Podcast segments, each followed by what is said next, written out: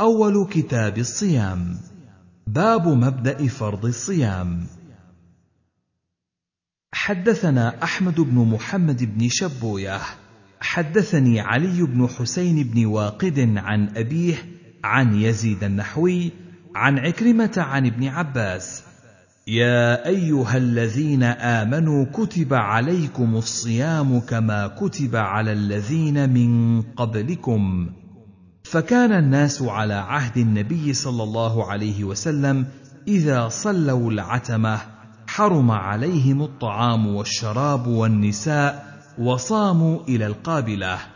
فاختان رجل نفسه فجامع امرأته وقد صلى العشاء ولم يفطر. فأراد الله عز وجل أن يجعل ذلك يسرا لمن بقي ورخصة ومنفعة. فقال سبحانه علم الله أنكم كنتم تختانون أنفسكم. وكان هذا مما نفع الله به الناس ورخص لهم ويسر.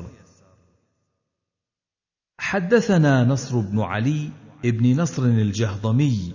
أخبرنا أبو أحمد أخبرنا إسرائيل عن أبي إسحاق عن البراء قال كان الرجل إذا صام فنام لم يأكل إلى مثلها. وإن صرمة بن قيس الأنصاري أتى امرأته وكان صائما. فقال عندك شيء؟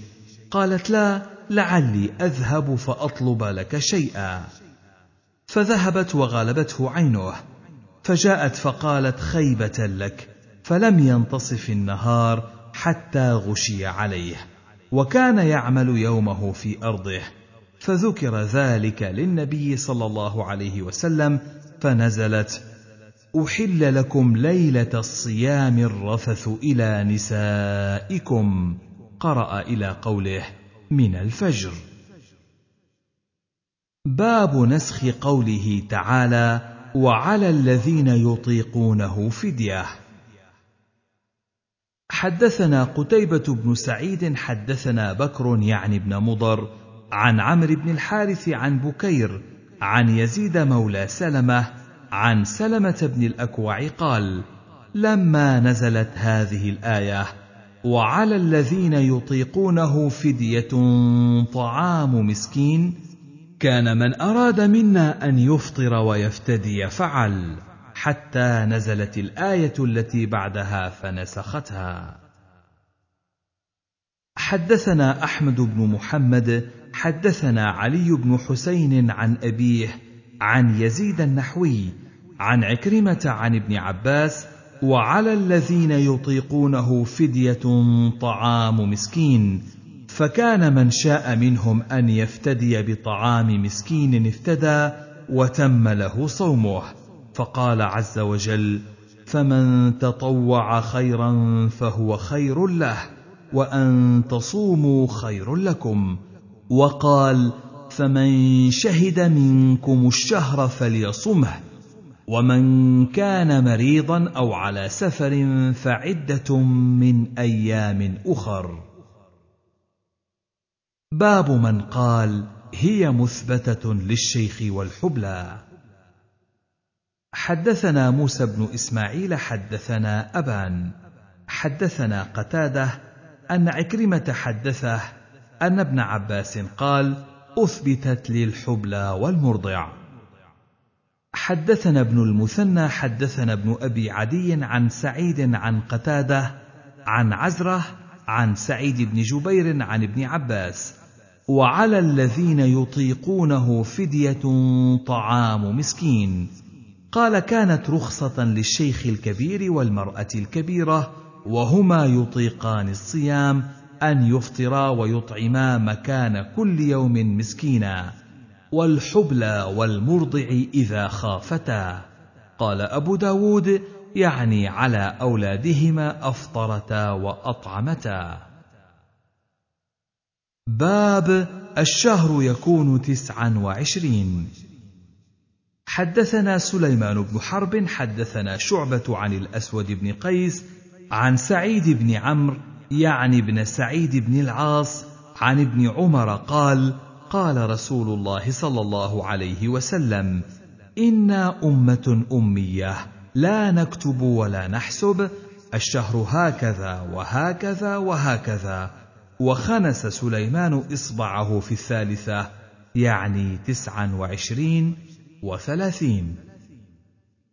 حدثنا سليمان بن داود العتكي حدثنا حماد حدثنا أيوب عن نافع عن ابن عمر قال قال رسول الله صلى الله عليه وسلم الشهر تسع وعشرون فلا تصوموا حتى تروه ولا تفطروا حتى تروه فإن غم عليكم فاقدروا له ثلاثين. قال فكان ابن عمر إذا كان شعبان تسعا وعشرين نظر له فإن رؤي فذاك وإن لم ير ولم يحل دون منظره سحاب ولا قترة أصبح مفطرا فإن حال دون منظره سحاب أو قترة أصبح صائما. قال وكان ابن عمر يفطر مع الناس ولا يأخذ بهذا الحساب.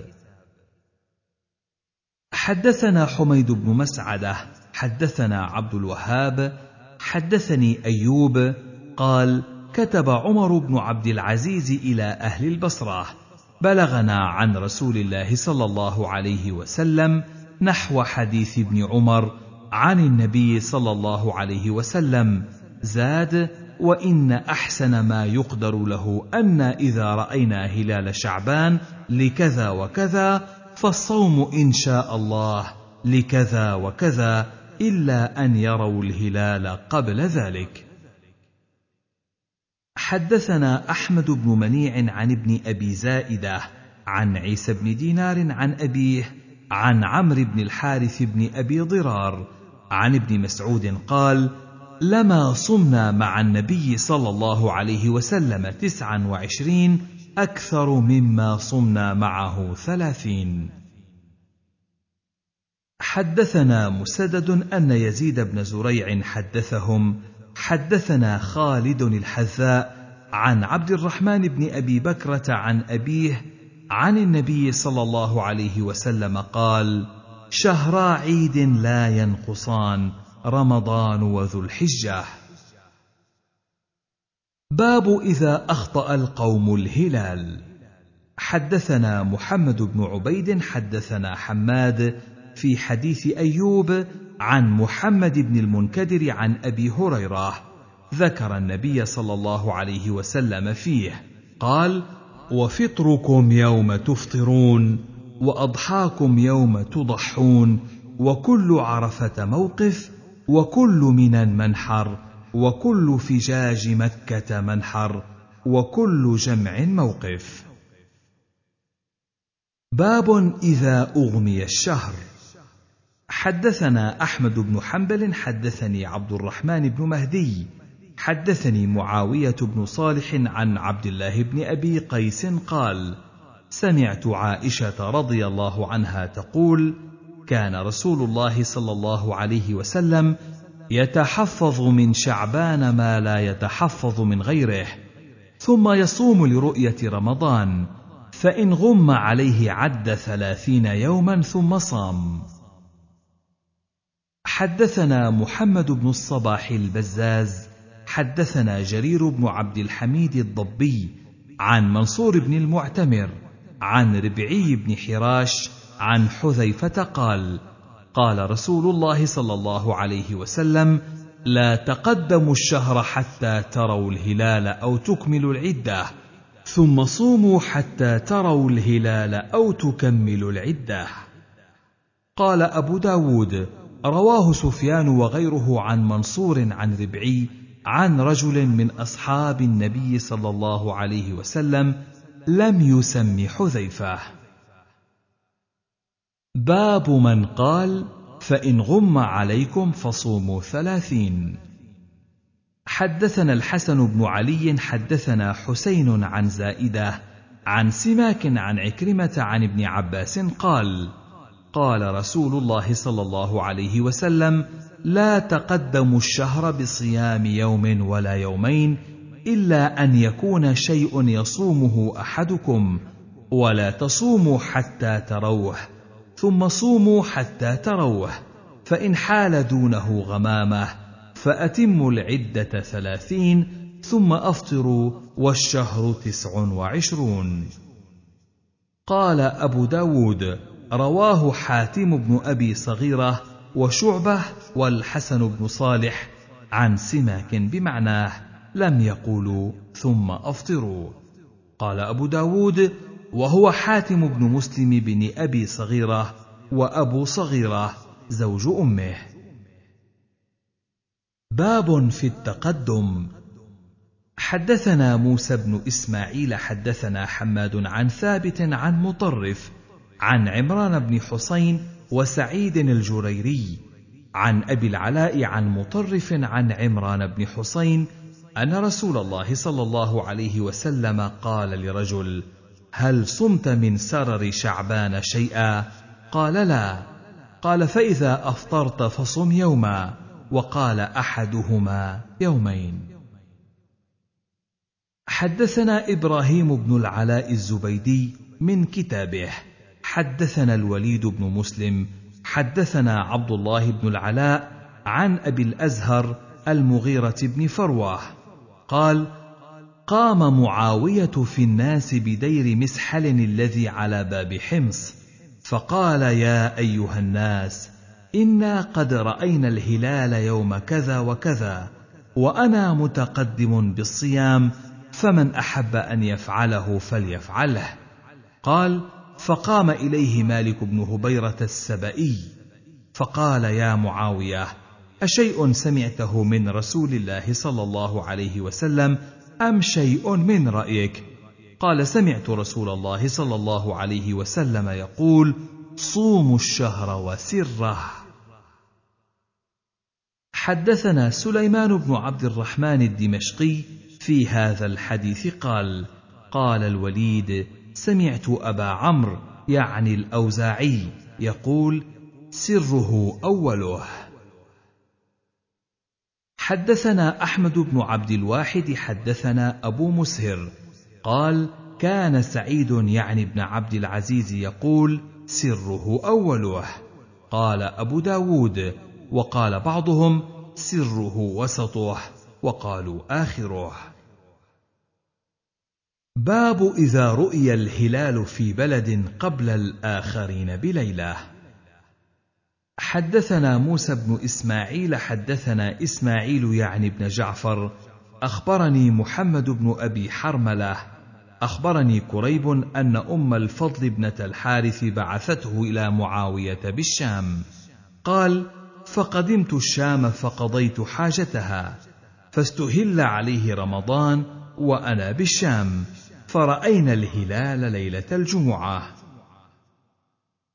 ثم قدمت المدينة في آخر الشهر فسألني ابن عباس ثم ذكر الهلال فقال متى رأيتم الهلال؟ قلت رأيته ليلة الجمعة. قال أنت رأيته؟ قلت نعم ورآه الناس وصاموا وصام معاوية. قال لكنا رأيناه ليلة السبت فلا نزال نصومه حتى نكمل الثلاثين أو نراه.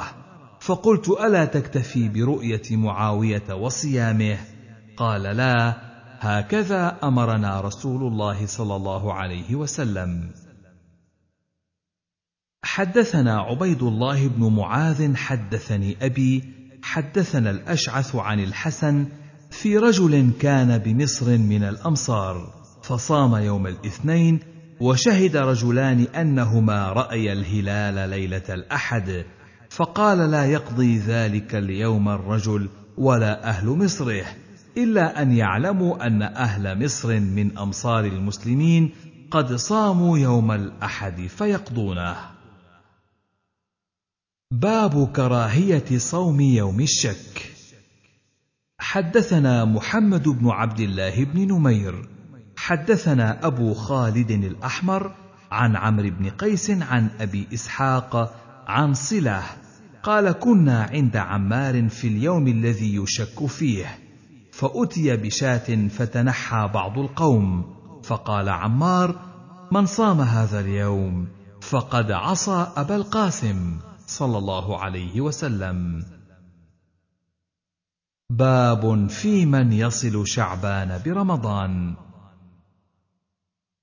حدثنا مسلم بن إبراهيم حدثنا هشام عن يحيى بن أبي كثير عن أبي سلمة عن أبي هريرة عن النبي صلى الله عليه وسلم قال لا تقدموا صوم رمضان بيوم ولا يومين إلا أن يكون صوم يصومه رجل فليصم ذلك الصوم. حدثنا أحمد بن حنبل حدثنا محمد بن جعفر حدثنا شعبة عن توبة العنبري عن محمد بن إبراهيم عن أبي سلمة عن أم سلمة عن النبي صلى الله عليه وسلم أنه لم يكن يصوم من السنة شهرا تاما إلا شعبان يصله برمضان. باب في كراهية ذلك. حدثنا قتيبة بن سعيد حدثنا عبد العزيز بن محمد قال: قدم عباد بن كثير المدينة فمال إلى مجلس العلاء فأخذ بيده فأقامه ثم قال: اللهم إن هذا يحدث عن أبيه عن أبي هريرة أن رسول الله صلى الله عليه وسلم قال: إذا انتصف شعبان فلا تصوموا، فقال العلاء: اللهم إن أبي حدثني عن أبي هريرة عن النبي صلى الله عليه وسلم بذلك.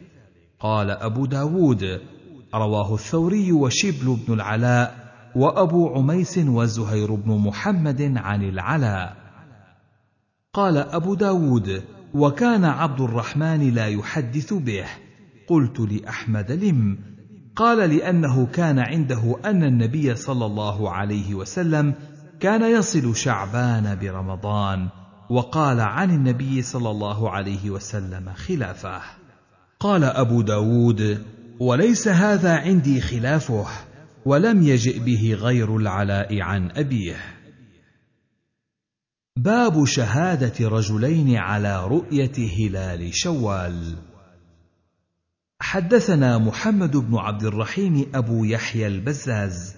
أخبرنا سعيد بن سليمان حدثنا عباد عن أبي مالك الأشجعي حدثنا حسين بن الحارث الجدلي من جديلة قيس أن أمير مكة خطب ثم قال عهد إلينا رسول الله صلى الله عليه وسلم أن ننسك للرؤيه فإن لم نره وشهد شاهدا عدل نسكنا بشهادتهما فسألت الحسين بن الحارث من أمير مكة؟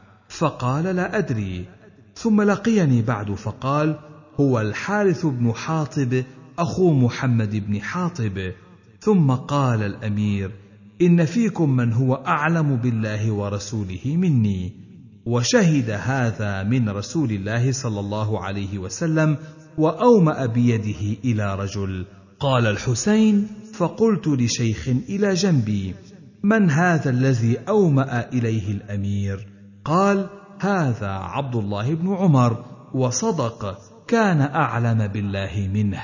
فقال بذلك أمرنا رسول الله صلى الله عليه وسلم. حدثنا مسدد وخلف بن هشام المقرئ. قال حدثنا أبو عوانة عن منصور عن ربعي بن حراش عن رجل من أصحاب النبي صلى الله عليه وسلم قال اختلف الناس في آخر يوم من رمضان فقدم أعرابيان فشهدا عند النبي صلى الله عليه وسلم بالله لأهل الهلال أمس عشية فأمر رسول الله صلى الله عليه وسلم الناس أن يفطروا زاد خلف في حديثه وأن يغدوا إلى مصلاهم. باب في شهادة الواحد على رؤية هلال رمضان. حدثنا محمد بن بكار بن الريان حدثنا الوليد يعني بن أبي ثور حا. وحدثنا الحسن بن علي حدثنا الحسين يعني الجعفي عن زائدة المعنى. عن سماك عن عكرمة عن ابن عباس قال جاء أعرابي إلى النبي صلى الله عليه وسلم فقال إني رأيت الهلال. قال الحسن في حديثه يعني رمضان. فقال أتشهد أن لا إله إلا الله؟ قال نعم. قال أتشهد أن محمدا رسول الله؟ قال نعم. قال يا بلال أذن في الناس فليصوموا غدا. حدثنا موسى بن إسماعيل حدثنا حماد عن سماك بن حرب عن عكرمة أنهم شكوا في هلال رمضان مرة فأرادوا ألا يقوموا ولا يصوموا فجاء أعرابي من الحرة فشهد أنه رأى الهلال فأتي به النبي صلى الله عليه وسلم فقال أتشهد أن لا إله إلا الله وأني رسول الله؟ قال نعم. وشهد أنه رأى الهلال فأمر بلالا فنادى في الناس أن يقوموا وأن يصوموا. قال أبو داود رواه جماعة عن سماك عن عكرمة مرسلا ولم يذكر القيام أحد إلا حماد بن سلمة. حدثنا محمود بن خالد وعبد الله بن عبد الرحمن السمرقندي وإنا لحديثه أتقن. قال حدثنا مروان هو ابن محمد عن عبد الله بن وهب عن يحيى بن عبد الله بن سالم عن أبي بكر بن نافع عن أبيه عن ابن عمر قال تراءى الناس الهلال فأخبرت رسول الله صلى الله عليه وسلم أني رأيته فصام وأمر الناس بصيامه. باب في توكيد السحور. حدثنا مسدد حدثنا عبد الله بن المبارك عن موسى بن علي بن رباح عن أبيه عن أبي قيس مولى عمرو بن العاص عن عمرو بن العاص قال قال رسول الله صلى الله عليه وسلم إن فصل ما بين صيامنا وصيام أهل الكتاب أكلة السحر.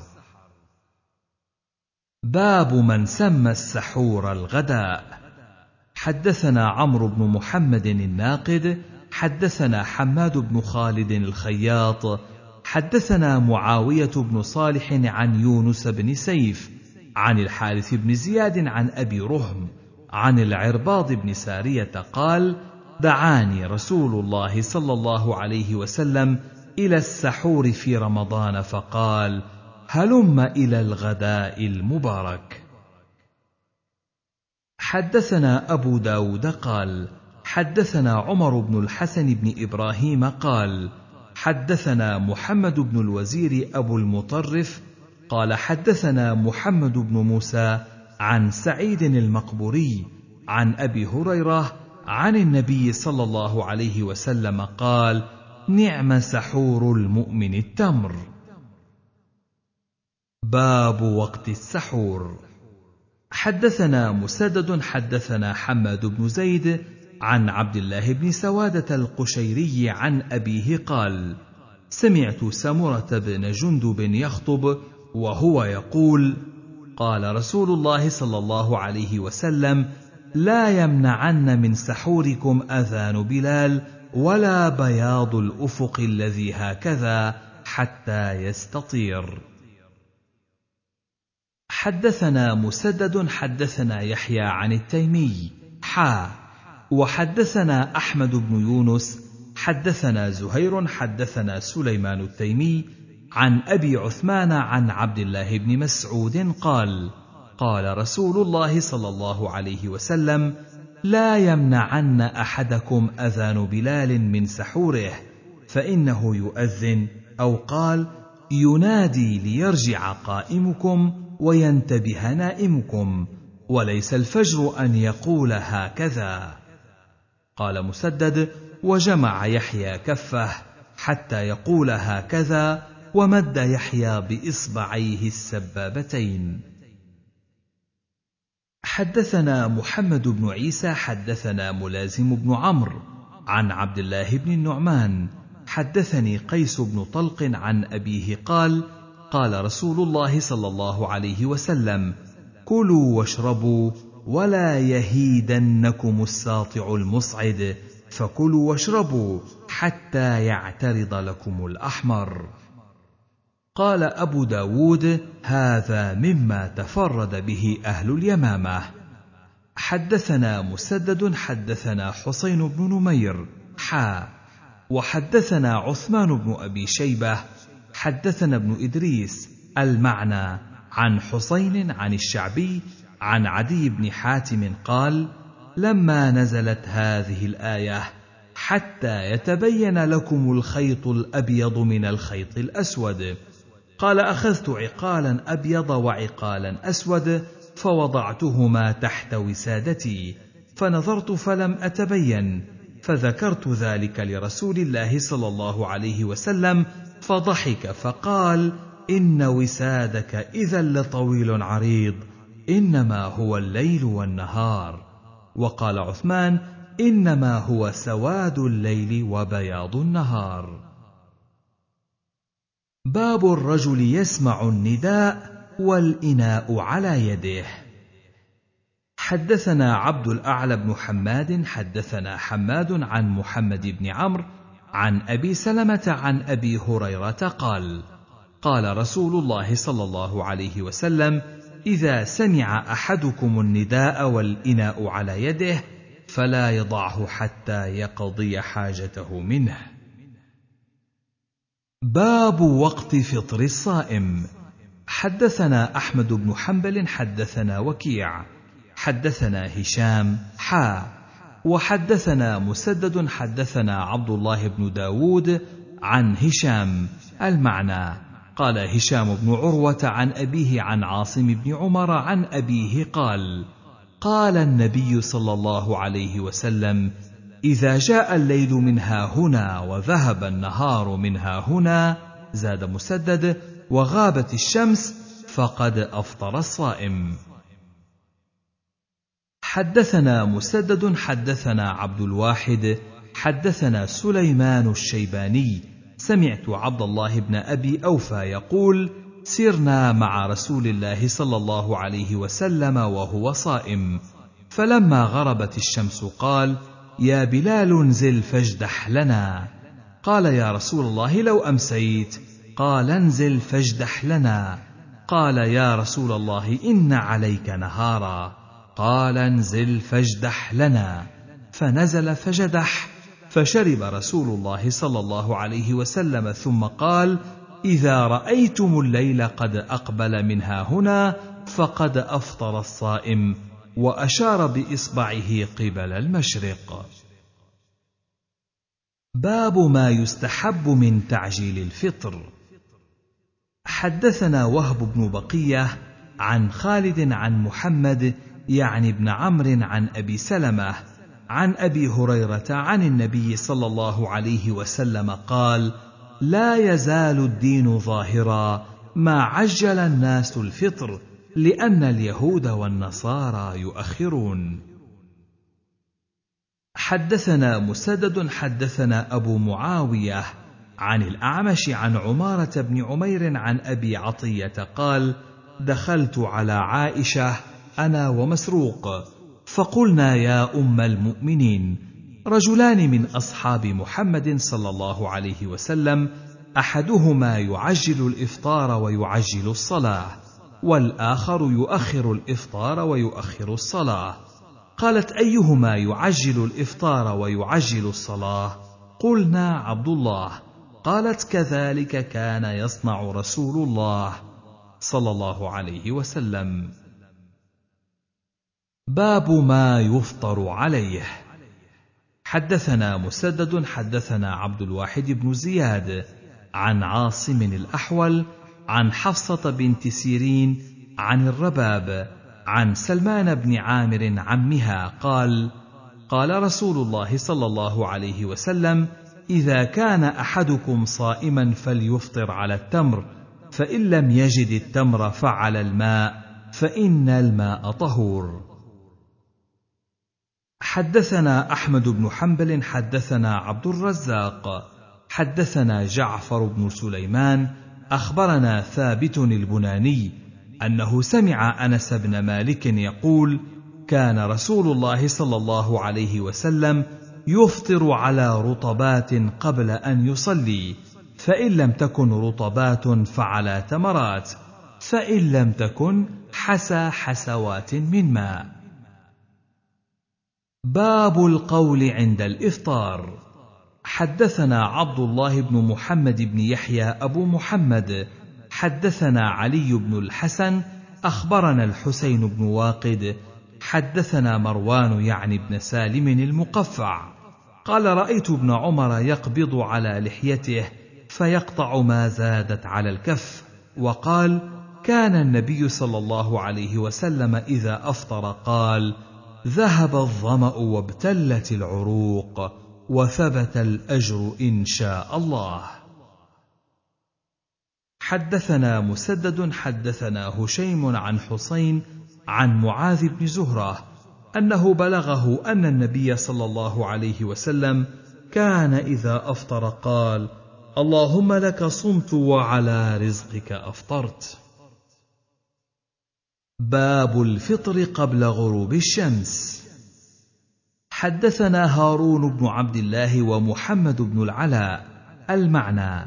قال حدثنا أبو أسامة حدثنا هشام بن عروة عن فاطمة بنت المنذر عن أسماء بنت أبي بكر قالت أفطرنا يوما في رمضان في غيم في عهد رسول الله صلى الله عليه وسلم ثم طلعت الشمس. قال أبو أسامة قلت لهشام أمروا بالقضاء.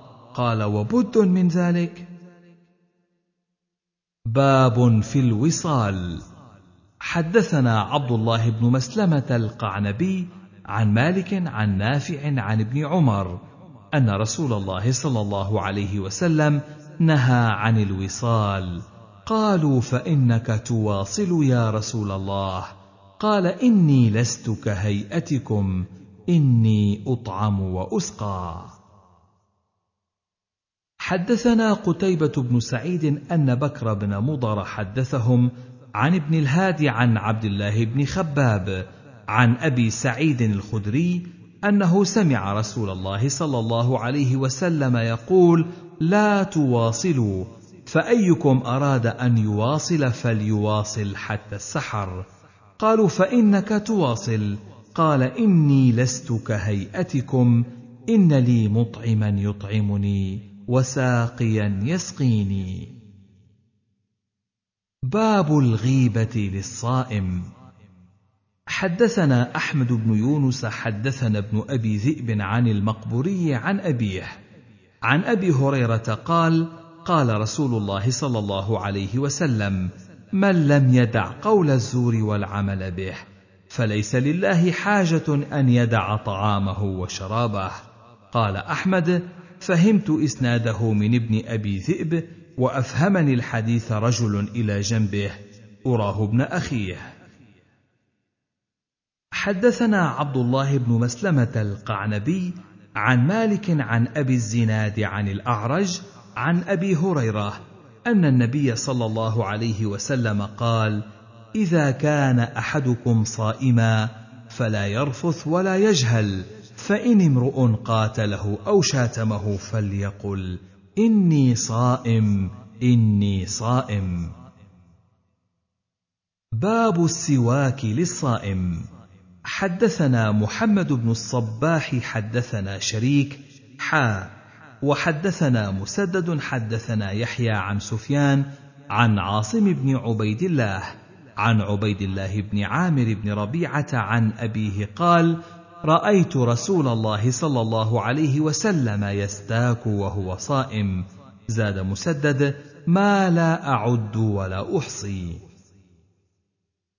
باب الصائم يصب عليه الماء من العطش ويبالغ في الاستنشاق. حدثنا عبد الله بن مسلمة القعنبي عن مالك عن سمي مولى أبي بكر بن عبد الرحمن عن أبي بكر بن عبد الرحمن عن بعض أصحاب النبي صلى الله عليه وسلم قال رأيت النبي صلى الله عليه وسلم أمر الناس في سفره عام الفتح بالفطر وقال تقووا لعدوكم وصام رسول الله صلى الله عليه وسلم قال أبو بكر قال الذي حدثني لقد رأيت رسول الله صلى الله عليه وسلم بالعرج يصب على رأسه الماء وهو صائم من العطش أو من الحر. حدثنا قتيبة بن سعيد حدثنا يحيى بن سليم عن إسماعيل بن كثير عن عاصم بن لقيط بن صبرة عن أبيه لقيط بن صبرة. قال قال رسول الله صلى الله عليه وسلم بالغ في الاستنشاق إلا أن تكون صائما. باب في الصائم يحتجم. حدثنا مسدد حدثنا يحيى عن هشام حا. وحدثنا أحمد بن حنبل حدثنا حسن بن موسى حدثنا شيبان جميعا عن يحيى عن أبي قلابة. عن أبي أسماء يعني الرحبي عن ثوبان عن النبي صلى الله عليه وسلم قال أفطر الحاجم والمحجوم. قال شيبان في حديثه قال أخبرني أبو قلابة أن أبا أسماء الرحبي حدثه أن ثوبان مولى رسول الله صلى الله عليه وسلم اخبره أنه سمع النبي صلى الله عليه وسلم. حدثنا أحمد بن حنبل حدثنا حسن بن موسى. حدثنا شيبان عن يحيى حدثني أبو قلابة الجرمي أنه أخبره أن شداد بن أوس بينما هو يمشي مع النبي صلى الله عليه وسلم فذكر نحوه. حدثنا موسى بن إسماعيل حدثنا وهيب حدثنا أيوب عن أبي قلابة عن أبي الأشعث عن شداد بن أوس أن رسول الله صلى الله عليه وسلم أتى على رجل بالبقيع وهو يحتجم وهو آخذ بيدي لثمان عشرة خلت من رمضان فقال أفطر الحاجم والمحجوم. قال أبو داود روى خالد الحذاء عن أبي قلابة بإسناد أيوب مثله. حدثنا أحمد بن حنبل حدثنا محمد بن بكر وعبد الرزاق. حا وحدثنا عثمان بن أبي شيبة حدثنا إسماعيل يعني ابن إبراهيم عن ابن جريج. أخبرني مكحول أن شيخا من الحي قال عثمان في حديثه مصدقا. أخبره أن ثوبان مولى النبي صلى الله عليه وسلم اخبره أن نبي الله صلى الله عليه وسلم قال أفطر الحاجم والمحجوم. حدثنا محمود بن خالد حدثنا مروان حدثنا الهيثم بن حميد حدثنا العلاء بن الحارث عن مكحول عن أبي أسماء الرحبي عن ثوبان عن النبي صلى الله عليه وسلم قال أفطر الحاجم والمحجوم. قال أبو داود رواه ابن ثوبان عن أبيه عن مكحول مثله بإسناده. باب في الرخصة في ذلك. حدثنا أبو معمر عبد الله بن عمرو. حدثنا عبد الوارث عن أيوب عن عكرمة عن ابن عباس أن رسول الله صلى الله عليه وسلم احتجم وهو صائم. قال أبو داود رواه وهيب بن خالد عن أيوب بإسناده مثله وجعفر بن ربيعة وهشام يعني ابن حسان عن عكرمة عن ابن عباس مثله.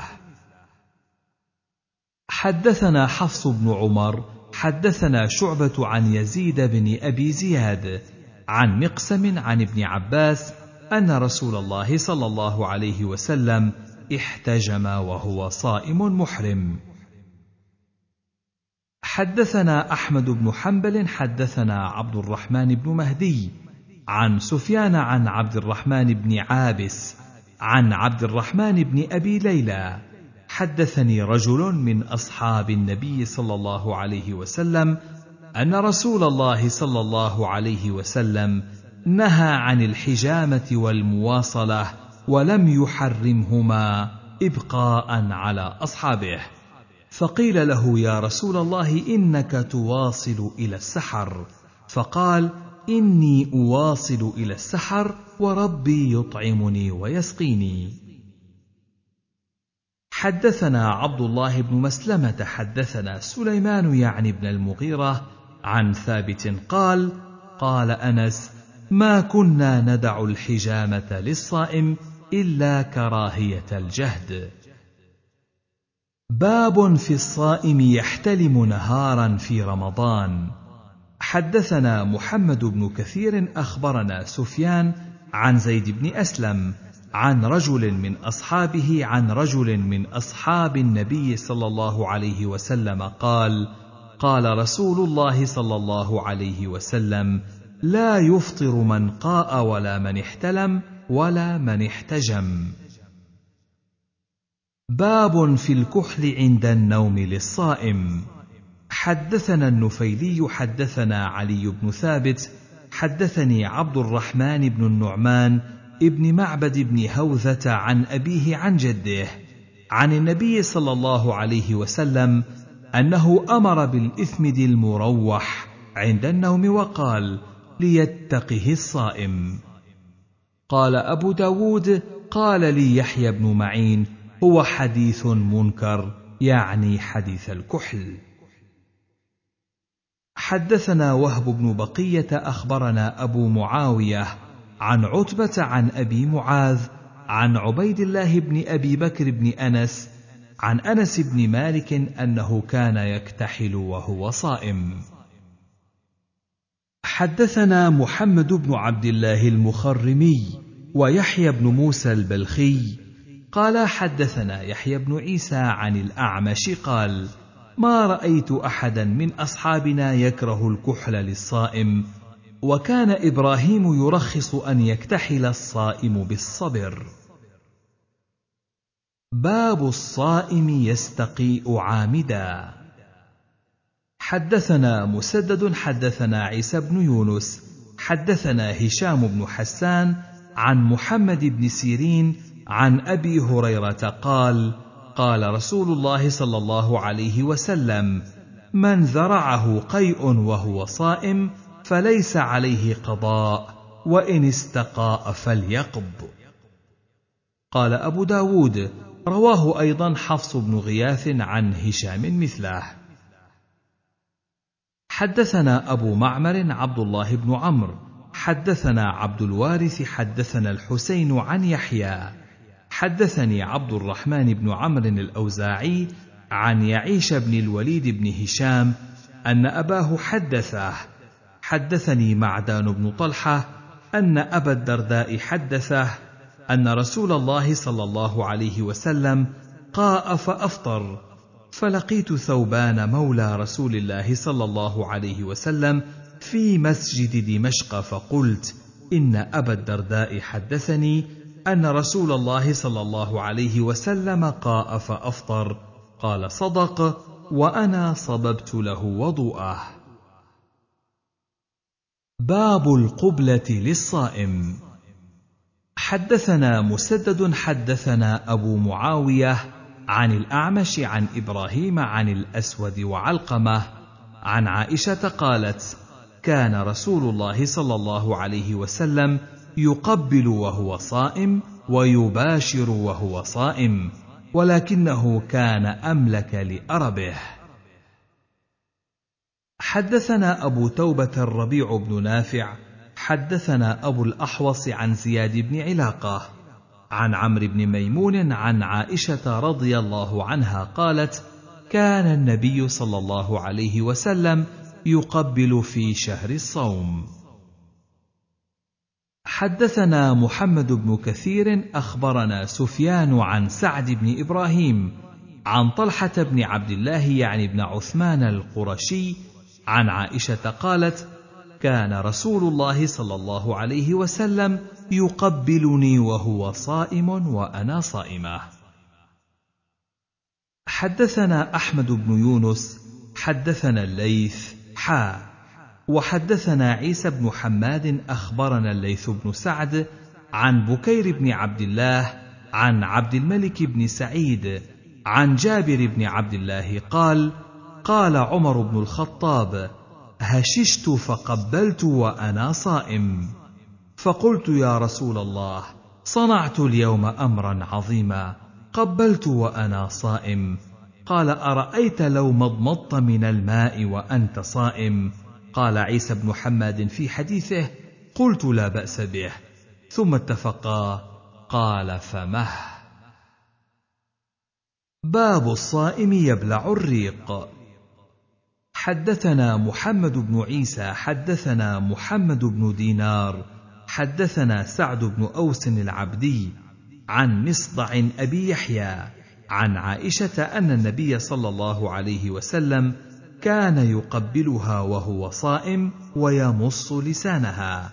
قال ابن الأعرابي بلغني عن أبي داود أنه قال هذا الإسناد ليس بصحيح.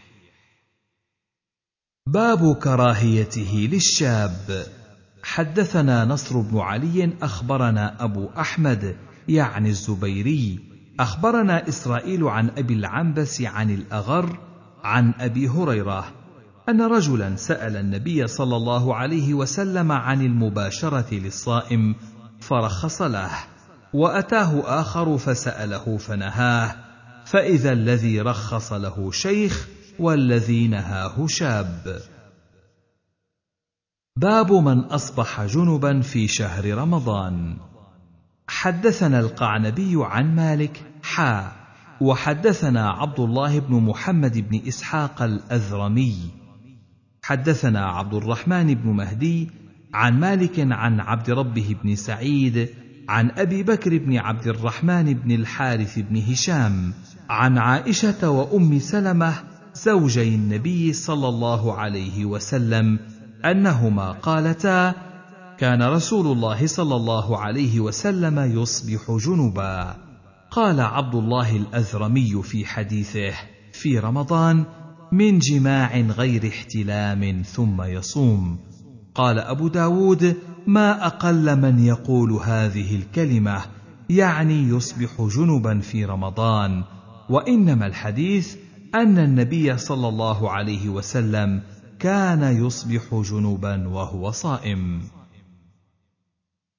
حدثنا عبد الله بن مسلمة يعني القعنبي عن مالك عن عبد الله بن عبد الرحمن بن معمر الأنصاري عن أبي يونس مولى عائشة رضي الله عنها عن عائشة زوج النبي صلى الله عليه وسلم أن رجلا قال لرسول الله صلى الله عليه وسلم وهو واقف على الباب يا رسول الله إني أصبح جنبا وأنا أريد الصيام.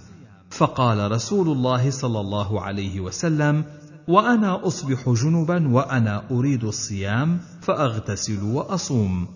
فقال الرجل يا رسول الله إنك لست مثلنا.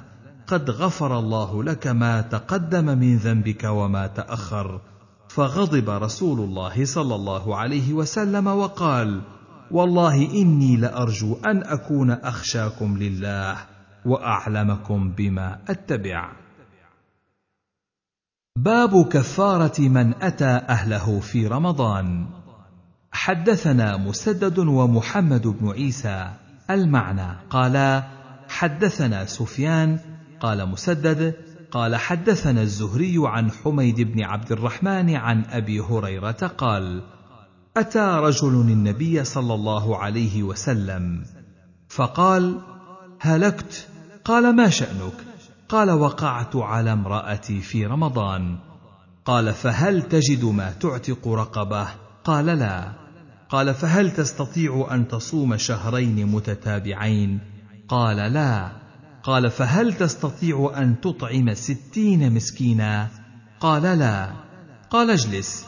فأتي النبي صلى الله عليه وسلم بعرق فيه تمر فقال تصدق به. فقال يا رسول الله ما بين لابتيها أهل بيت أفقر منا. قال فضحك رسول الله صلى الله عليه وسلم حتى بدت ثناياه. قال فأطعمه إياهم. وقال مسدد في موضع آخر أنيابه. حدثنا الحسن بن علي حدثنا عبد الرزاق. أخبرنا معمر عن الزهري بهذا الحديث بمعناه. زاد الزهري وإنما كان هذا رخصة له خاصة. فلو أن رجلا فعل ذلك اليوم لم يكن له بد من التكفير. قال أبو داود رواه الليث بن سعد والأوزاعي ومنصور بن المعتمر وعراك بن مالك على معنى بن عيينة. زاد فيه الأوزاعي واستغفر الله. حدثنا عبد الله بن مسلمة عن مالك عن ابن شهاب عن حميد بن عبد الرحمن عن أبي هريرة أن رجلا أفطر في رمضان فأمره رسول الله صلى الله عليه وسلم أن يعتق رقبة أو يصوم شهرين متتابعين أو يطعم ستين مسكينا. قال لا أجد. فقال له رسول الله صلى الله عليه وسلم اجلس. فأتي رسول الله صلى الله عليه وسلم بعرق فيه تمر فقال خذ هذا فتصدق به. فقال يا رسول الله ما أحد أحوج مني. فضحك رسول الله صلى الله عليه وسلم حتى بدت أنيابه وقال له كله. قال أبو داود ورواه ابن جريج عن الزهري على لفظ مالك أن رجلا أفطر وقال فيه أو تعتق رقبة أو تصوم شهرين أو تطعم ستين مسكينا. حدثنا جعفر بن مسافر حدثنا ابن أبي فديك حدثنا هشام بن سعد عن ابن شهاب عن أبي سلمة بن عبد الرحمن عن أبي هريرة قال جاء رجل إلى النبي صلى الله عليه وسلم أفطر في رمضان بهذا الحديث. قال فأتي بعرق فيه تمر قدر خمسة عشر صاعا. وقال فيه كله أنت وأهل بيتك وصم يوما واستغفر الله. حدثنا سليمان بن داود المهري أخبرنا ابن وهب أخبرني عمرو بن الحارث أن عبد الرحمن بن القاسم حدثه أن محمد بن جعفر بن الزبير حدثه أن عباد بن عبد الله بن الزبير حدثه أنه سمع عائشة زوج النبي صلى الله عليه وسلم تقول: أتى رجل النبي صلى الله عليه وسلم في المسجد في رمضان فقال يا رسول الله احترقت. فسأله النبي صلى الله عليه وسلم ما شأنه فقال أصبت أهلي. قال تصدق. قال والله ما لي شيء ولا أقدر عليه. قال اجلس. فجلس. فبينما هو على ذلك أقبل رجل يسوق حمارا عليه طعام. فقال رسول الله صلى الله عليه وسلم أين المحترق آنفا؟ فقام الرجل فقال رسول الله صلى الله عليه وسلم تصدق بهذا. فقال يا رسول الله أعلى غيرنا؟ فوالله إنا لجياع ما لنا شيء. قال كلوه. حدثنا محمد بن عوف حدثنا سعيد بن أبي مريم حدثنا ابن أبي الزناد عن عبد الرحمن بن الحارث عن محمد بن جعفر بن الزبير عن عباد بن عبد الله عن عائشة بهذه القصة قال فأتي بعرق فيه عشرون صاعا. باب التغليظ في من أفطر عمدا. حدثنا سليمان بن حرب قال حدثنا شعبة حا. وحدثنا محمد بن كثير أخبرنا شعبة عن حبيب بن أبي ثابت عن عمارة بن عمير عن ابن مطوس عن أبيه. قال ابن كثير عن أبي المطوس عن أبيه عن أبي هريرة. قال قال رسول الله صلى الله عليه وسلم من أفطر يوما من رمضان في غير رخصة رخصها الله له لم يقض عنه صيام الدهر. حدثنا أحمد بن حنبل حدثني يحيى بن سعيد عن سفيان حدثني حبيب عن عمارة عن ابن المطوس قال فلقيت ابن المطوس فحدثني عن أبيه عن أبي هريرة قال قال النبي صلى الله عليه وسلم مثل حديث ابن كثير وسليمان قال أبو داود اختلف على سفيان وشعبة عنهما ابن المطوس وأبو المطوس. باب من أكل ناسيا حدثنا موسى بن إسماعيل حدثنا حماد عن أيوب وحبيب وهشام عن محمد بن سيرين عن أبي هريرة قال جاء رجل إلى النبي صلى الله عليه وسلم فقال يا رسول الله إني أكلت وشربت ناسيا وأنا صائم. فقال أطعمك الله وسقاك. باب تأخير قضاء رمضان.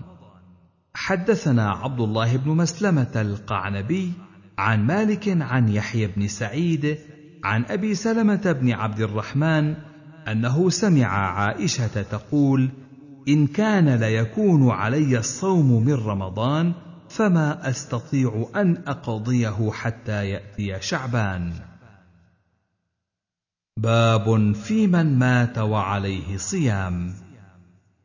حدثنا أحمد بن صالح حدثنا ابن وهب أخبرني عمرو بن الحارث عن عبيد الله بن أبي جعفر عن محمد بن جعفر بن الزبير عن عروة عن عائشة أن النبي صلى الله عليه وسلم قال من مات وعليه الصيام صام عنه وليه. قال أبو داود هذا في النذر وهو قول أحمد بن حنبل. حدثنا محمد بن كثير حدثنا سفيان عن أبي حصين عن سعيد بن جبير عن ابن عباس قال إذا مرض الرجل في رمضان ثم مات ولم يصح أطعم عنه ولم يكن عليه قضاء وإن نذر قضى عنه وليه. باب الصوم في السفر.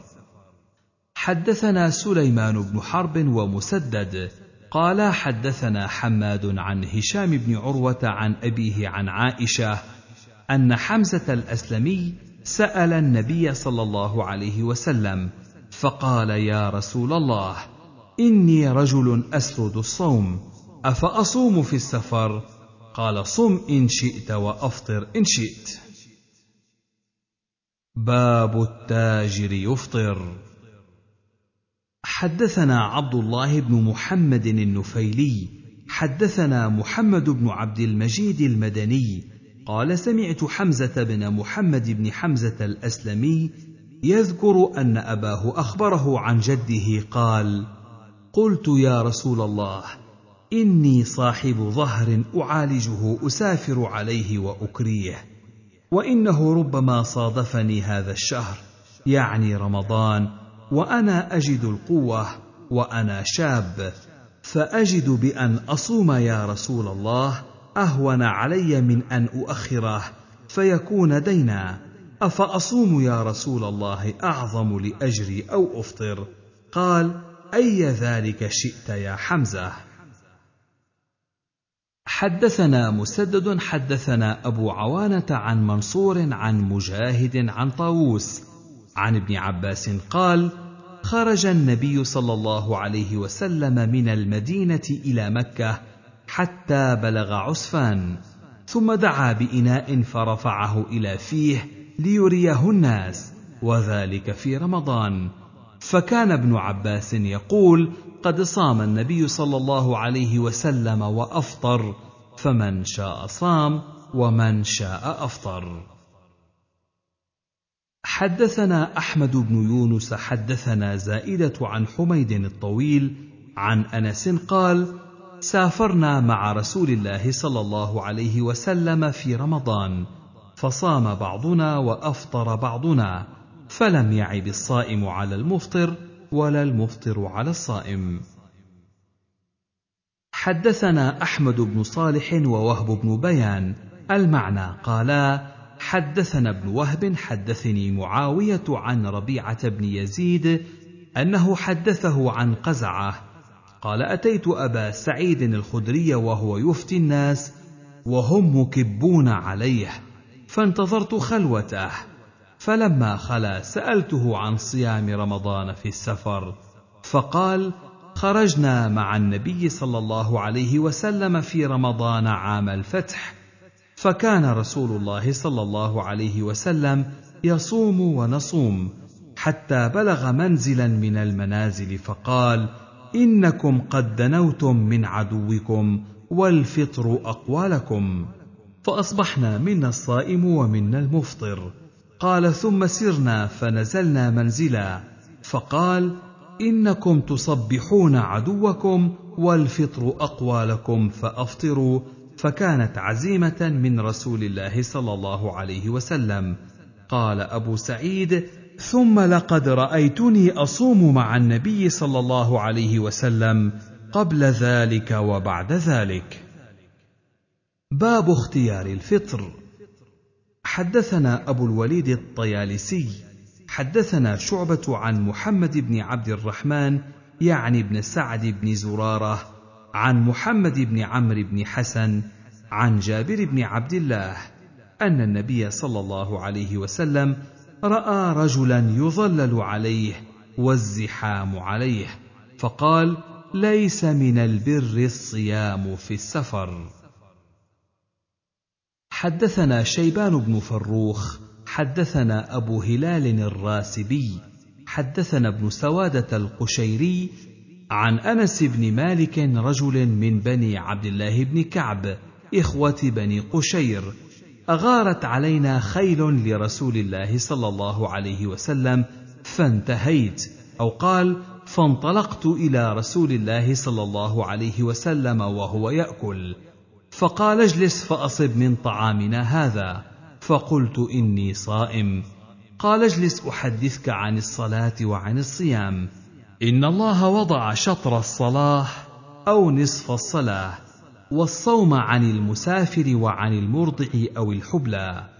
والله لقد قالهما جميعا أو أحدهما. قال فتلهفت نفسي ألا أكون أكلت من طعام رسول الله. صلى الله عليه وسلم. باب من اختار الصيام.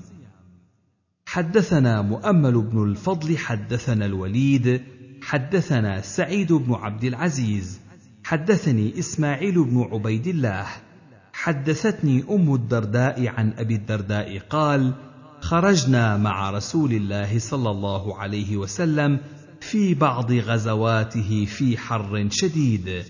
حتى إن أحدنا ليضع يده على رأسه أو كفه على رأسه من شدة الحر. ما فينا صائم إلا رسول الله صلى الله عليه وسلم وعبد الله بن رواحة. حدثنا حامد بن يحيى حدثنا هاشم بن القاسم حا وحدثنا عقبة بن مكرم حدثنا أبو قتيبة. المعنى قال حدثنا عبد الصمد بن حبيب بن عبد الله الأزدي.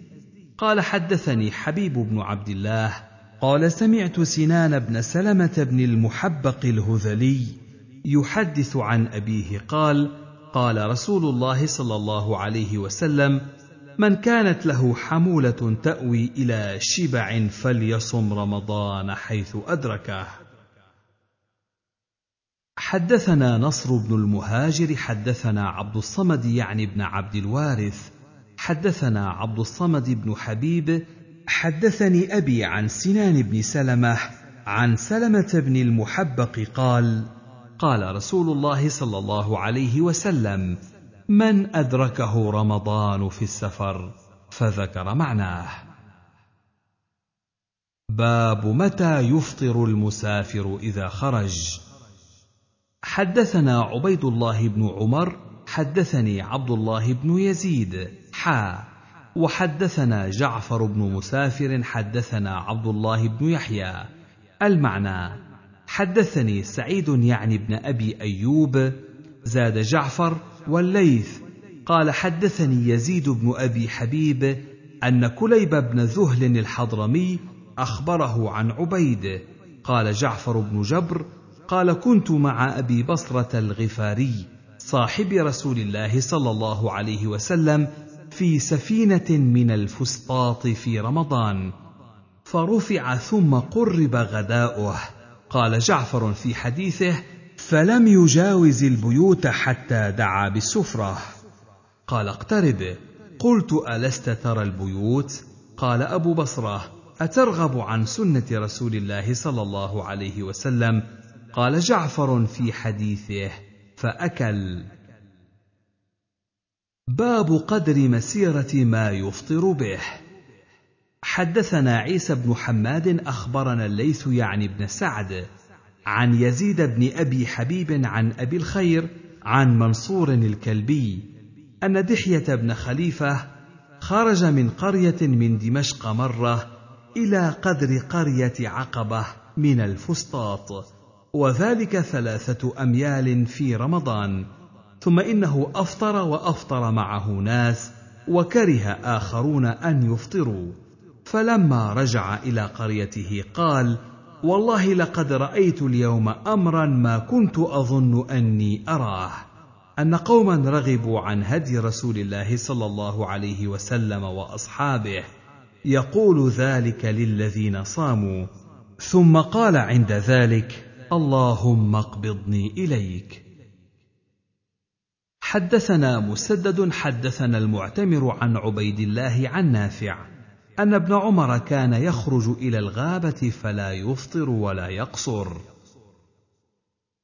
باب من يقول صمت رمضان كله. حدثنا مسدد حدثنا يحيى عن المهلب بن أبي حبيبة. حدثنا الحسن عن أبي بكرة قال قال رسول الله صلى الله عليه وسلم لا يقولن أحدكم إني صمت رمضان كله وقمته كله. فلا أدري أكره التزكية أو قال لا بد من نومة أو رقده باب في صوم العيدين. حدثنا قتيبة بن سعيد وزهير بن حرب وهذا حديثه. قال حدثنا سفيان عن الزهري عن أبي عبيد قال شهدت العيد مع عمر فبدأ بالصلاة قبل الخطبة ثم قال إن رسول الله صلى الله عليه وسلم نهى عن صيام هذين اليومين أما يوم الأضحى فتأكلون من لحم نسككم وأما يوم الفطر ففطركم من صيامكم. حدثنا موسى بن إسماعيل حدثنا وهيب حدثنا عمرو بن يحيى عن أبيه عن أبي سعيد الخدري قال نهى رسول الله صلى الله عليه وسلم عن صيام يومين يوم الفطر ويوم الأضحى وعن لبستين الصماء وأن يحتبي الرجل في الثوب الواحد وعن الصلاة في ساعتين بعد الصبح وبعد العصر. باب صيام أيام التشريق. حدثنا عبد الله بن مسلمة القعنبي عن مالك عن يزيد بن الهاد عن أبي مرة مولى أم هانئ أنه دخل مع عبد الله بن عمرو على أبيه عمرو بن العاص فقرب إليهما طعاما فقال كل. قال إني صائم. فقال عمرو كل فهذه الأيام التي كان رسول الله صلى الله عليه وسلم يامرنا بافطارها وينهى عن صيامها. قال مالك وهي أيام التشريق. حدثنا الحسن بن علي حدثنا وهب حدثنا موسى بن علي. حا وحدثنا عثمان بن ابي شيبه. حدثنا وكيع عن موسى بن علي. والإخبار في حديث وهب. قال سمعت أبي أنه سمع عقبة بن عامر قال قال رسول الله صلى الله عليه وسلم يوم عرفة ويوم النحر وأيام التشريق عيدنا أهل الإسلام وهي أيام أكل وشرب. باب النهي أن يخص يوم الجمعة بصوم. حدثنا مسدد حدثنا أبو معاوية عن الأعمش عن أبي صالح عن أبي هريرة قال قال رسول الله صلى الله عليه وسلم لا يصم أحدكم يوم الجمعة إلا أن يصوم قبله بيوم أو بعده. باب النهي أن يخص يوم السبت بصوم. حدثنا حميد بن مسعدة حدثنا سفيان بن حبيب حا وحدثنا يزيد بن قبيس من أهل جبلة. حدثنا الوليد جميعا عن ثور بن يزيد عن خالد بن معدان عن عبد الله بن بسر السلمي عن أخته. وقال يزيد الصماء أن النبي صلى الله عليه وسلم قال لا تصوموا يوم السبت إلا فيما افترض عليكم وإن لم يجد أحدكم إلا لحاء عنب أو عود شجرة فليمضغه قال أبو داود هذا الحديث منسوخ. قال أبو داود عبد الله بن بسر حمصي وهذا الحديث منسوخ. نسخه حديث جويرية. باب الرخصة في ذلك. حدثنا محمد بن كثير أخبرنا همام عن قتادة. حا. وحدثنا حفص بن عمر. حدثنا همام. حدثنا قتادة عن أبي أيوب. قال حفص العتكي عن جويرية بنت الحارث أن النبي صلى الله عليه وسلم دخل عليها يوم الجمعة وهي صائمة. قال أصمت أمس؟ قالت لا. قال تريدين أن تصومي غدا؟ قالت لا. قال فأفطري. حدثنا عبد الملك بن شعيب حدثنا ابن وهب قال سمعت الليث يحدث عن ابن شهاب أنه كان إذا ذكر له أنه نهي عن صيام يوم السبت يقول ابن شهاب هذا حديث حمصي. حدثنا محمد بن الصباح بن سفيان حدثنا الوليد عن الأوزاعي قال ما زلت له كاتما حتى رأيته انتشر يعني حديث ابن بسر هذا في صوم يوم السبت. قال أبو داود قال مالك هذا كذب. باب في صوم الدهر تطوعا. حدثنا سليمان بن حرب ومسدد قال حدثنا حماد بن زيد عن غيلان بن جرير عن عبد الله بن معبد الزماني عن أبي قتادة أن رجلا أتى النبي صلى الله عليه وسلم فقال يا رسول الله كيف تصوم؟ فغضب رسول الله صلى الله عليه وسلم من قوله فلما رأى ذلك عمر قال رضينا بالله ربا وبالإسلام دينا وبمحمد نبيا نعوذ بالله من غضب الله وغضب رسوله. فلم يزل عمر يرددها حتى سكن غضب النبي صلى الله عليه وسلم. فقال يا رسول الله كيف بمن يصوم الدهر كله؟ قال لا صام ولا أفطر. قال مسدد لم يصم ولم يفطر. أو ما صام ولا أفطر شك غيلان. قال يا رسول الله كيف بمن يصوم يومين ويفطر يوما؟ قال أو يطيق ذلك أحد؟ قال يا رسول الله فكيف بمن يصوم يوما ويفطر يوما؟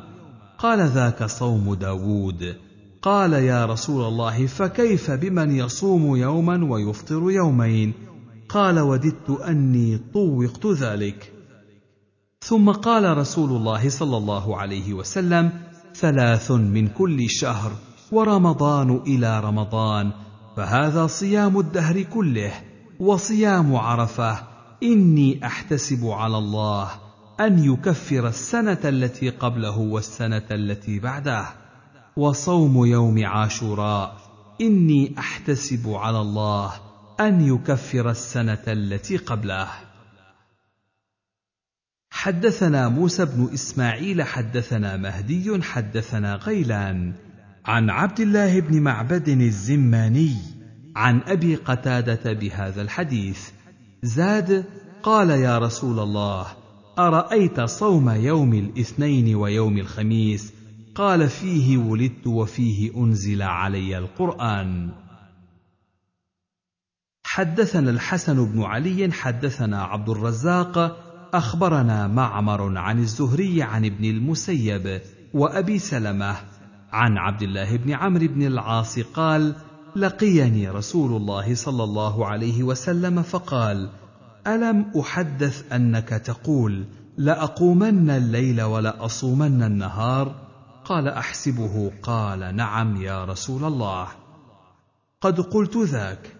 قال قم ونم وصم وأفطر وصم من كل شهر ثلاثة أيام وذاك مثل صيام الدهر. قال قلت يا رسول الله إني أطيق أفضل من ذلك. قال فصم يوما وأفطر يومين.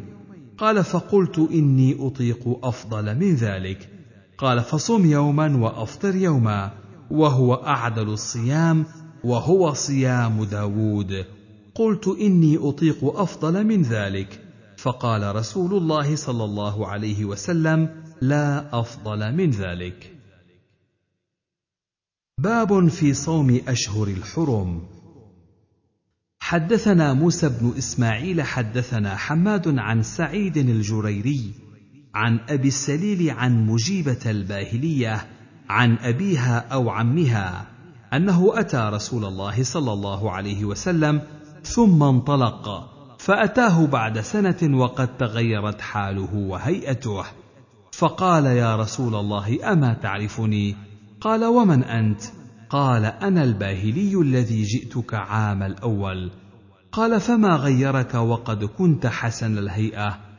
قلت ما أكلت طعاما منذ فارقتك إلا بليل. فقال رسول الله صلى الله عليه وسلم لم عذبت نفسك؟ ثم قال صم شهر الصبر ويوما من كل شهر. قال زدني فإن بي قوة. قال صم يومين. قال زدني. قال صم ثلاثة أيام. قال زدني. قال صم من الحرم واترك. صم من الحرم واترك. صم من الحرم واترك. وقال بأصابعه الثلاثة فضمها ثم أرسلها. باب في صوم المحرم. حدثنا مسدد وقتيبة بن سعيد قال حدثنا أبو عوانة عن أبي بشر عن حميد بن عبد الرحمن عن أبي هريرة قال قال رسول الله صلى الله عليه وسلم أفضل الصيام بعد شهر رمضان شهر الله المحرم وإن أفضل الصلاة بعد المفروضة صلاة من الليل. لم يقل قتيبة شهر قال رمضان. حدثنا إبراهيم بن موسى أخبرنا عيسى حدثنا عثمان يعني بن حكيم قال سألت سعيد بن جبير عن صيام رجب فقال أخبرني ابن عباس أن رسول الله صلى الله عليه وسلم كان يصوم حتى نقول لا يفطر ويفطر حتى نقول لا يصوم. باب في صوم شعبان. حدثنا أحمد بن حنبل حدثنا عبد الرحمن بن مهدي عن معاوية بن صالح عن عبد الله بن أبي قيس. سمع عائشة رضي الله عنها تقول كان أحب الشهور إلى رسول الله صلى الله عليه وسلم أن يصومه شعبان ثم يصله برمضان. باب في صوم شوال. حدثنا محمد بن عثمان العجلي حدثنا عبيد الله يعني بن موسى عن هارون بن سلمان عن عبيد الله بن مسلم القرشي عن أبيه قال سألت أو سئل النبي صلى الله عليه وسلم عن صيام الدهر فقال إن لأهلك عليك حقا صم رمضان والذي يليه. وكل أربعاء وخميس فإذا أنت قد صمت الدهر. قال أبو داود وافقه زيد العكلي وخالفه أبو نعيم قال مسلم بن عبيد الله. باب في صوم ستة أيام من شوال. حدثنا النفيلي حدثنا عبد العزيز بن محمد عن صفوان بن سليم وسعد بن سعيد عن عمر بن ثابت الأنصاري عن أبي أيوب صاحب النبي صلى الله عليه وسلم عن النبي صلى الله عليه وسلم قال من صام رمضان ثم أتبعه بست من شوال فكأنما صام الدهر. باب كيف كان يصوم النبي صلى الله عليه وسلم؟ حدثنا عبد الله بن مسلمة عن مالك عن أبي النضر مولى عمر بن عبيد الله عن أبي سلمة بن عبد الرحمن عن عائشة زوج النبي صلى الله عليه وسلم أنها قالت كان رسول الله صلى الله عليه وسلم يصوم حتى نقول لا يفطر ويفطر حتى نقول لا يصوم. وما رايت رسول الله صلى الله عليه وسلم استكمل صيام شهر قط الا رمضان وما رايته في شهر أكثر صياما منه في شعبان. حدثنا موسى بن اسماعيل حدثنا حماد عن محمد بن عمرو عن ابي سلمه عن ابي هريره عن النبي صلى الله عليه وسلم بمعناه زاد كان يصومه إلا قليلا بل كان يصومه كله. باب في صوم الاثنين والخميس. حدثنا موسى بن إسماعيل حدثنا أبان حدثنا يحيى عن عمر بن أبي الحكم بن ثوبان عن مولى قدامة بن مضعون عن مولى أسامة بن زيد أنه انطلق مع أسامة إلى وادي القرى في طلب مال الله فكان يصوم يوم الاثنين ويوم الخميس. فقال له مولاه لم تصوم يوم الاثنين ويوم الخميس وأنت شيخ كبير؟ فقال إن نبي الله صلى الله عليه وسلم كان يصوم يوم الاثنين ويوم الخميس وسئل عن ذلك فقال إن أعمال العباد تعرض يوم الاثنين ويوم الخميس. قال أبو داود كذا قال هشام الدستوائي عن يحيى عن عمر بن أبي الحكم. باب في صوم العشر. حدثنا مسدد حدثنا أبو عوانة عن الحر بن الصياح عن هنيدة بن خالد عن امرأته عن بعض أزواج النبي صلى الله عليه وسلم قالت كان رسول الله صلى الله عليه وسلم يصوم تسع ذي الحجة ويوم عاشوراء وثلاثة أيام من كل شهر أول اثنين من الشهر والخميس. حدثنا عثمان بن أبي شيبة حدثنا وكيع حدثنا الأعمش عن أبي صالح ومجاهد ومسلم البطين عن سعيد بن جبير عن ابن عباس قال قال رسول الله صلى الله عليه وسلم ما من أيام العمل الصالح فيها أحب إلى الله من هذه الأيام يعني أيام العشر. قالوا يا رسول الله ولا الجهاد في سبيل الله؟ قال ولا الجهاد في سبيل الله إلا رجل خرج بنفسه وماله فلم يرجع من ذلك بشيء. باب في فطر العشر. حدثنا مسدد حدثنا أبو عوانة عن الأعمش عن إبراهيم عن الأسود عن عائشة قالت ما رأيت رسول الله صلى الله عليه وسلم صائما العشر قط. باب في صوم يوم عرفة بعرفة. حدثنا سليمان بن حرب حدثنا حوشب بن عقيل عن مهدي الهجري. حدثنا عكرمة قال كنا عند أبي هريرة في بيته فحدثنا أن رسول الله صلى الله عليه وسلم نهى عن صوم يوم عرفة بعرفة.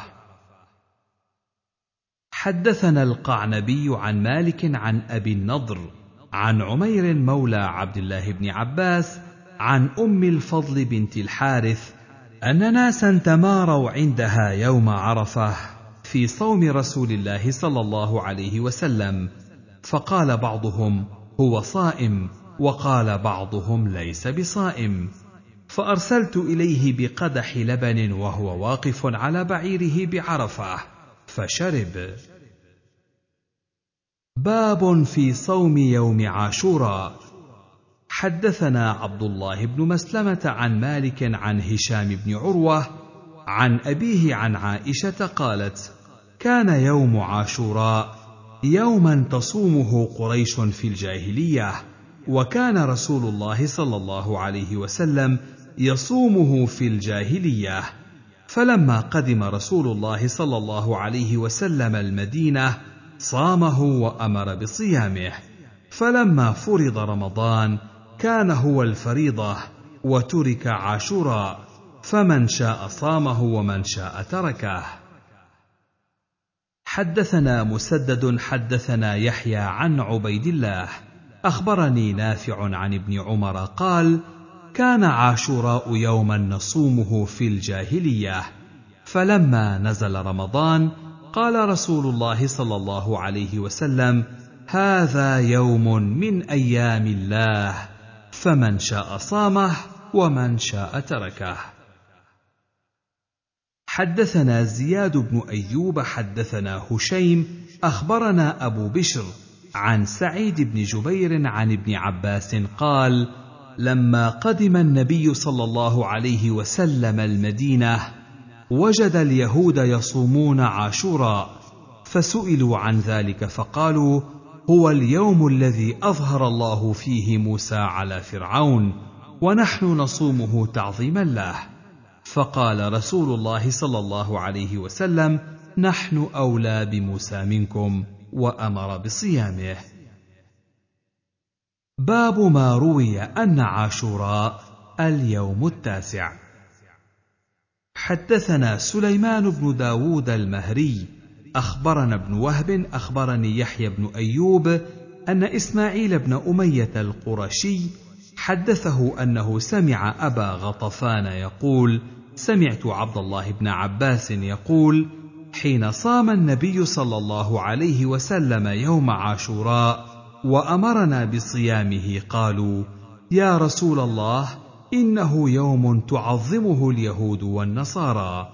فقال رسول الله صلى الله عليه وسلم فإذا كان العام المقبل صمنا يوم التاسع فلم يأت العام المقبل حتى توفي رسول الله صلى الله عليه وسلم. حدثنا مسدد حدثنا يحيى يعني بن سعيد عن معاوية بن غلاب حا وحدثنا مسدد حدثنا إسماعيل أخبرني حاجب بن عمر جميعا المعنى عن الحكم بن الأعرج قال أتيت ابن عباس وهو متوسد رداءه في المسجد الحرام فسألته عن صوم يوم عاشوراء فقال إذا رأيت هلال المحرم فاعدد فإذا كان يوم التاسع فأصبح صائما. فقلت كذا كان محمد صلى الله عليه وسلم يصوم قال كذلك كان محمد صلى الله عليه وسلم يصوم. باب في فضل صومه. حدثنا محمد بن المنهال حدثنا يزيد بن زريع حدثنا سعيد عن قتادة عن عبد الرحمن بن مسلمة عن عمه أن أسلم أتت النبي صلى الله عليه وسلم فقال صمتم يومكم هذا؟ قالوا لا. قال فأتموا بقية يومكم واقضوه. قال أبو داود يعني يوم عاشوراء. باب في صوم يوم وفطر يوم. حدثنا أحمد بن حنبل ومحمد بن عيسى ومسدد.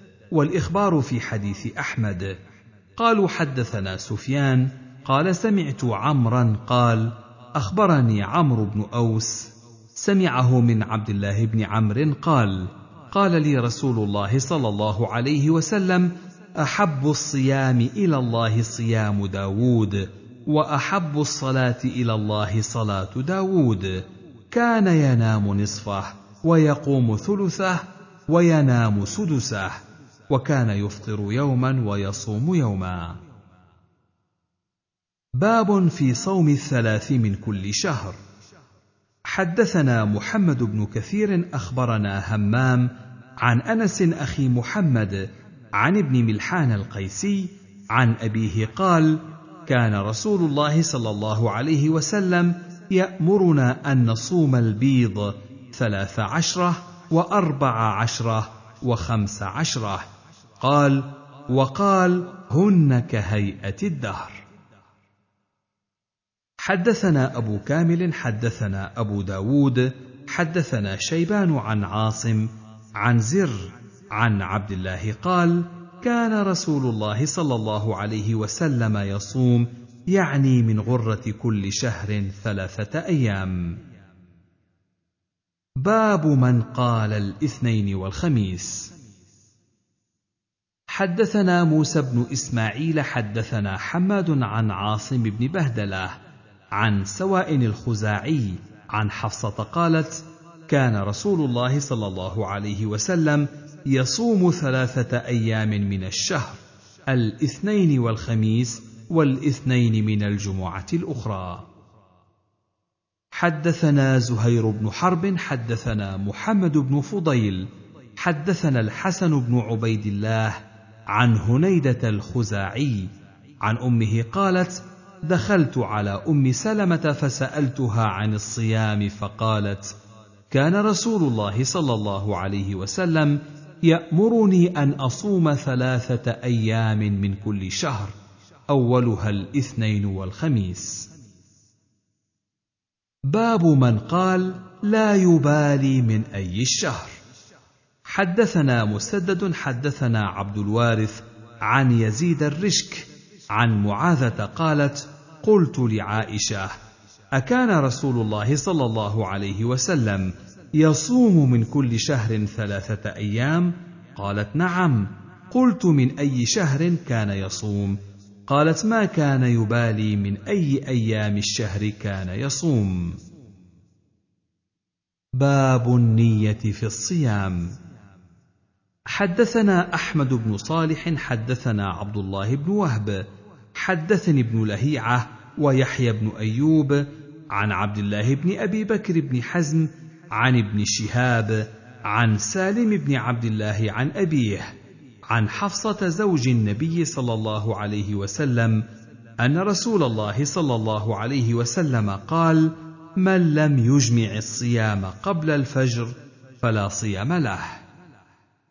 قال أبو داود رواه الليث وإسحاق بن حازم أيضا جميعا عن عبد الله بن أبي بكر مثله وأوقفه على حفصة معمر والزبيدي وابن عيينة ويونس الأيلي كلهم عن الزهري.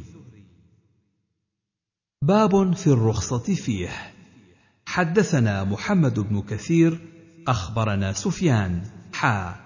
وحدثنا عثمان بن أبي شيبة حدثنا وكيع جميعا عن طلحة بن يحيى عن عائشة بنت طلحة عن عائشة رضي الله عنها قالت كان النبي صلى الله عليه وسلم إذا دخل علي قال هل عندكم طعام؟ فإذا قلنا لا قال إني صائم زاد وكيع فدخل علينا يوما آخر فقلنا يا رسول الله أهدي لنا حيس فحبسناه لك. فقال أدنيه. قال طلحة فأصبح صائما وأفطر.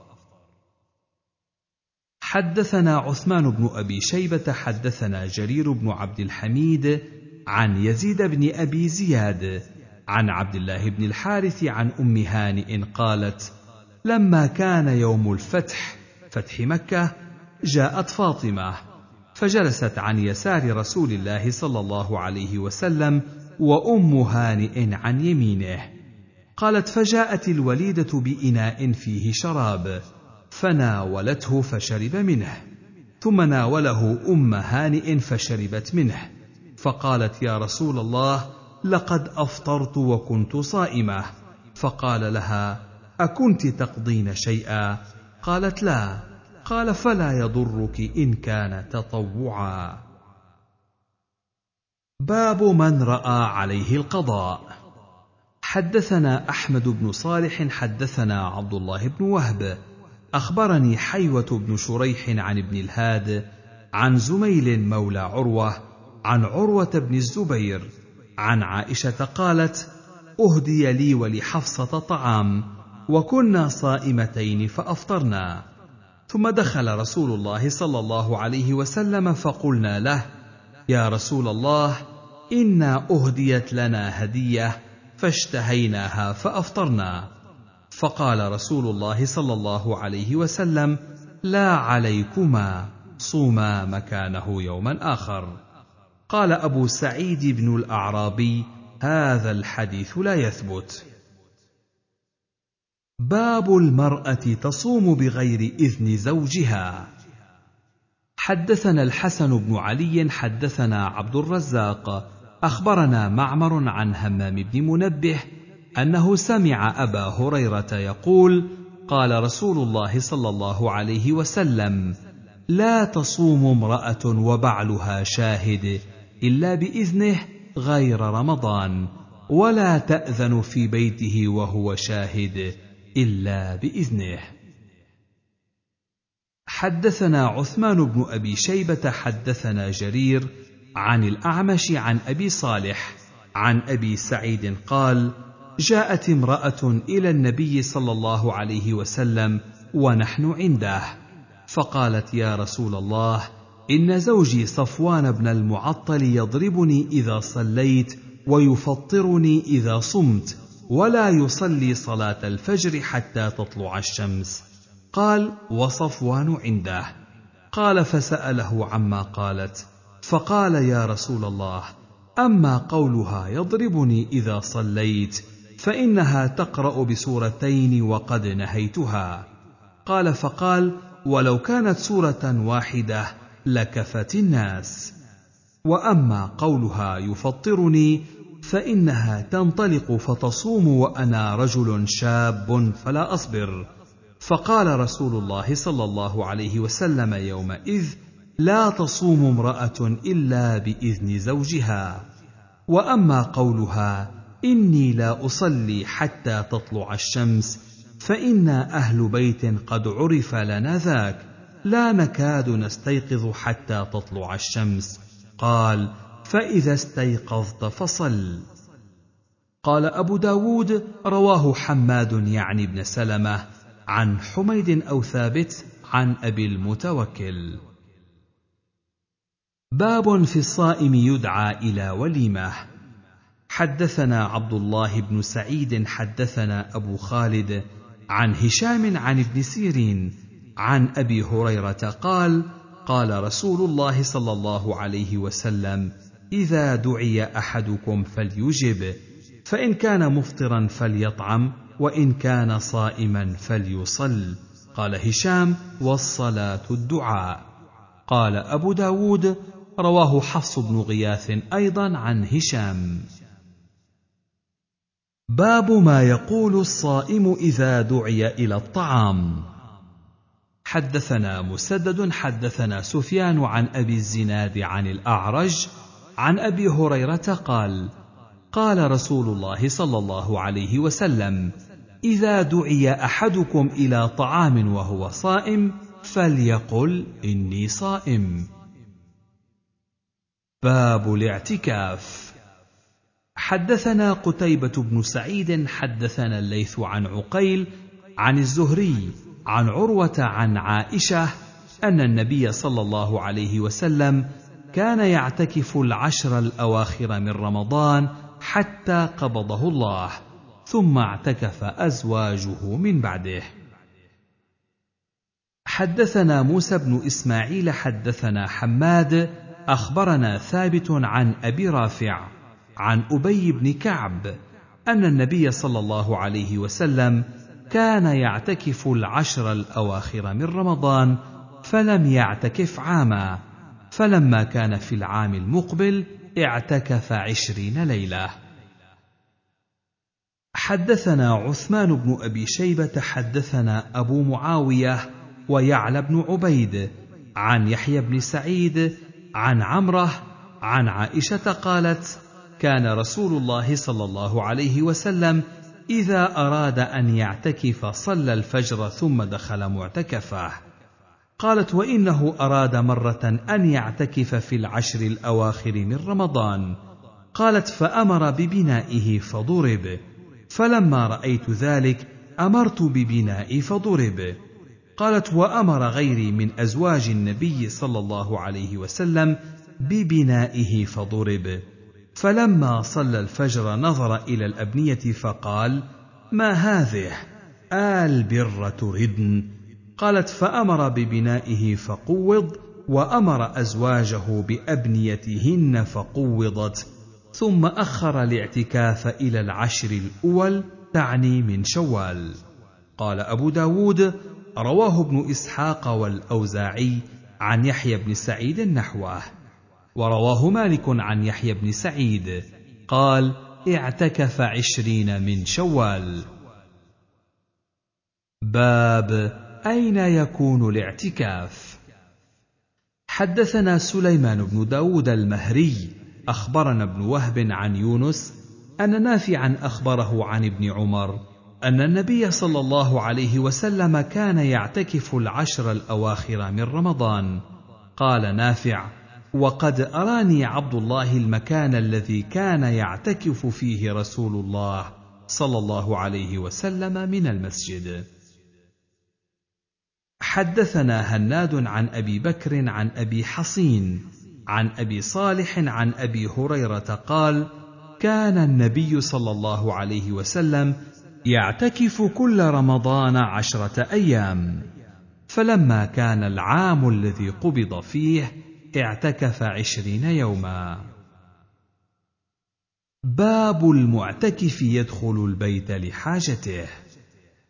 حدثنا عبد الله بن مسلمة عن مالك عن ابن شهاب عن عروة بن الزبير عن عمرة بنت عبد الرحمن عن عائشة قالت كان رسول الله صلى الله عليه وسلم إذا اعتكف يدني إلي رأسه فأرجله وكان لا يدخل البيت إلا لحاجة الإنسان.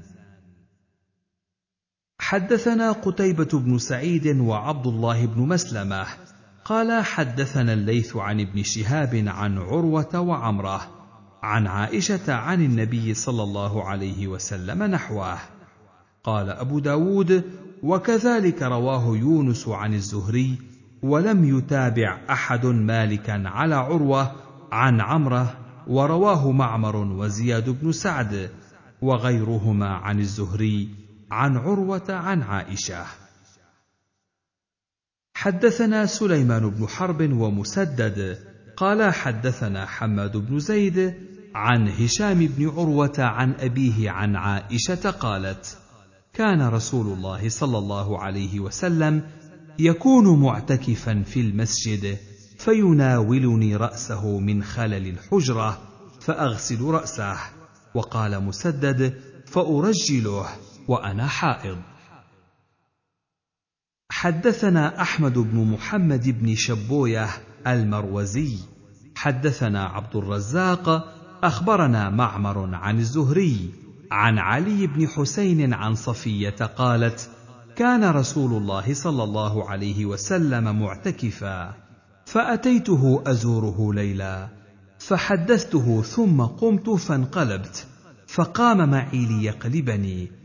وكان مسكنها في دار أسامة بن زيد فمر رجلان من الأنصار فلما رأيا النبي صلى الله عليه وسلم أسرعا فقال النبي صلى الله عليه وسلم على رسلكما إنها صفية بنت حيي قال سبحان الله يا رسول الله قال إن الشيطان يجري من الإنسان مجرى الدم فخشيت أن يقذف في قلوبكما شيئا أو قال شرا.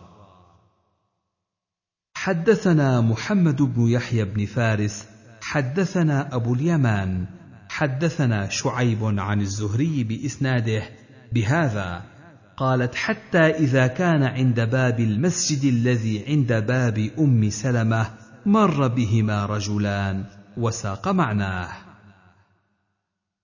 باب المعتكف يعود المريض. حدثنا عبد الله بن محمد النفيلي ومحمد بن عيسى. قال حدثنا عبد السلام بن حرب. أخبرنا الليث بن أبي سليم عن عبد الرحمن بن القاسم عن أبيه عن عائشة. قال النفيلي قالت كان النبي صلى الله عليه وسلم يمر بالمريض وهو معتكف فيمر كما هو ولا يعرج يسأل عنه. وقال ابن عيسى قالت إن كان النبي صلى الله عليه وسلم يعود المريض وهو معتكف. حدثنا وهب بن بقية. أخبرنا خالد عن عبد الرحمن يعني ابن إسحاق عن الزهري عن عروة عن عائشة أنها قالت السنة على المعتكف الا يعود مريضا ولا يشهد جنازة ولا يمس امرأة ولا يباشرها ولا يخرج لحاجة إلا لما لا بد منه ولا اعتكاف إلا بصوم ولا اعتكاف إلا في مسجد جامع. قال أبو داود غير عبد الرحمن بن إسحاق لا يقول فيه قالت السنة. قال أبو داود جعله قول عائشة. حدثنا أحمد بن إبراهيم حدثنا أبو داود حدثنا عبد الله بن بديل عن عمرو بن دينار عن ابن عمر أن عمر رضي الله عنه جعل عليه أن يعتكف في الجاهلية ليلة أو يوما عند الكعبة. فسأل النبي صلى الله عليه وسلم فقال اعتكف وصم. حدثنا عبد الله بن عمر ابن محمد بن أبان ابن صالح القرشي. حدثنا عمرو بن محمد يعني العنقري.